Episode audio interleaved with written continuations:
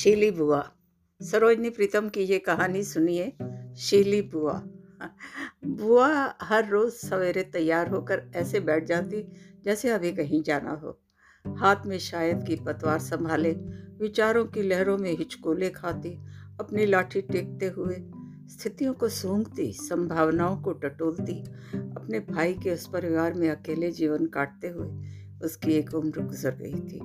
प्यार भरी आशीष उन बच्चों की दादी बनकर कहानियाँ सुनाते सुनाते वो खुद भी कहानी की कथा वस्तु थी, जो मात्र घटनाओं का पुलिंदा रह जाती है। बच्चे हर समय अम्मा से कह देते, आज बुआ को ज़रूर अपने साथ मोटर में सैर करवाएँगे। बुआ का चेहरा तनिक खिल उठता, पर तभी दबी सी खिल्ली की आवाज़ें भी वो सुन लेती थी, जो उसके दिल में चोट करती। उम्मीद तो बनती, पर बाकी सब वो सोचना ही नहीं चाहती थी। वो उसी उम्मीद की डोर को थामे, जाने क्या क्या सोच लेती और फिर स्वयं को बहलाने के तरीके सोचने लगती। कोई नई कहानी जो वो अपने आप को बहला सके, अपना ही मनोरंजन हो और और और वो अपनी हँसी की जमा पूंजी से अजीब ऊर्जा में उसे समेट लेती जाने कहाँ कहाँ से कटाक्ष ढूंढकर लेखन में नए पात्र गढ़ देती। और अपनी सारी भड़ास उन पात्रों के द्वारा निकाल देती। वही तो व्यंग्य था। उस दिन जब वो मुँह के बल गिरी तो स्वयं को संभालने में असमर्थ अपनी दोनों काम करने वाली पाइयों को उसने देखा।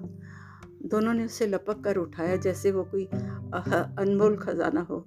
कसीट कर फिर सीधा खड़ा कर दिया। पाँवों को सहलाया। पीठ थपथपाई चोट तो नहीं लेगी मेम साहब? मेम साहब? वो स्वयं पर हंस पड़ी। दिव्य दृष्टि, वाह। उसे दिव्य दृष्टि का आभास हुआ। वो समय बस इतना सा लगा था, विधाता भी उसकी टांग खींच रहा था। अच्छा विधाता मुझ पर हंस रहा है। और कह रहा है, कहो, कैसी रही? अरे, हंसो ऐसे कि आवाज़ ना हो। चोट ऐसी करो कि दर्द का पता न चले, पर भीतर भीतर ऐसी चोट कि हर बार तुम्हारा व्यंग्य सोचकर उस चोट का इलाज की नौबत आ जाए। बस तो पहली बात यही सोची थी, अरे जो बुज़ुर्ग है ना, उनको सिर्फ़ बाइया नहीं, दो पहलवान या बाउंसर उनके साथ होने चाहिए। फिर सहसा उसकी आँखों के आगे कई फ़िल्मों के दृश्य घूम गए। बात में बात, वाह, क्या बात है। नायक नायिका को गीतों में दोनों हाथों में उठा लेते हैं, उठाकर झूमते हैं, तब क्या नायिका के मन में ये प्रश्न नहीं उठता अरे अगर उसने पटक दिया तो? आवेश की मनस्थिति भिन्न रूप ले सकती है। मनोवेग, आवेश और जाने क्या क्या कौन से शब्द ले लेकर उनके पर्याय ढूँढने वो आ बैठती। वैसे भी पर्यायवाची के महत्व जब हिंदी की अध्यापिका इकट्ठे करने को कहा करती थी तब भी सबसे अधिक पर्यायवाची उसी के पास मिलते थे। और अब ये पाँव रपट जाए के गाने गाने वाला तो वाह वाह वाह। तो उसके आगे गाता है तो मुझे ना उठाइयो। और और रपट जाए तो तू भी रपट जाइयो। अरे रे, यानी तुझे भी ले डूबेंगे सनम। हाँ झुमके की तरह गिसर गिरना जो है वो तो और बात होती है। ए बुआ शीली बुआ अरे, आप तो ख्यालों में इतनी गुम हो जाती हैं कि आपकी गुमशुदा की तलाश में रपट लिखवानी पड़ेगी। हँसी की खिलखिलाती आवाज़, प्यारी सी मिन्नत और भोला सा बचपन जो यहाँ वहाँ की सारी सच्चाई भी पता जाता था। चलो बुआ, अब तो तैयार हो ही।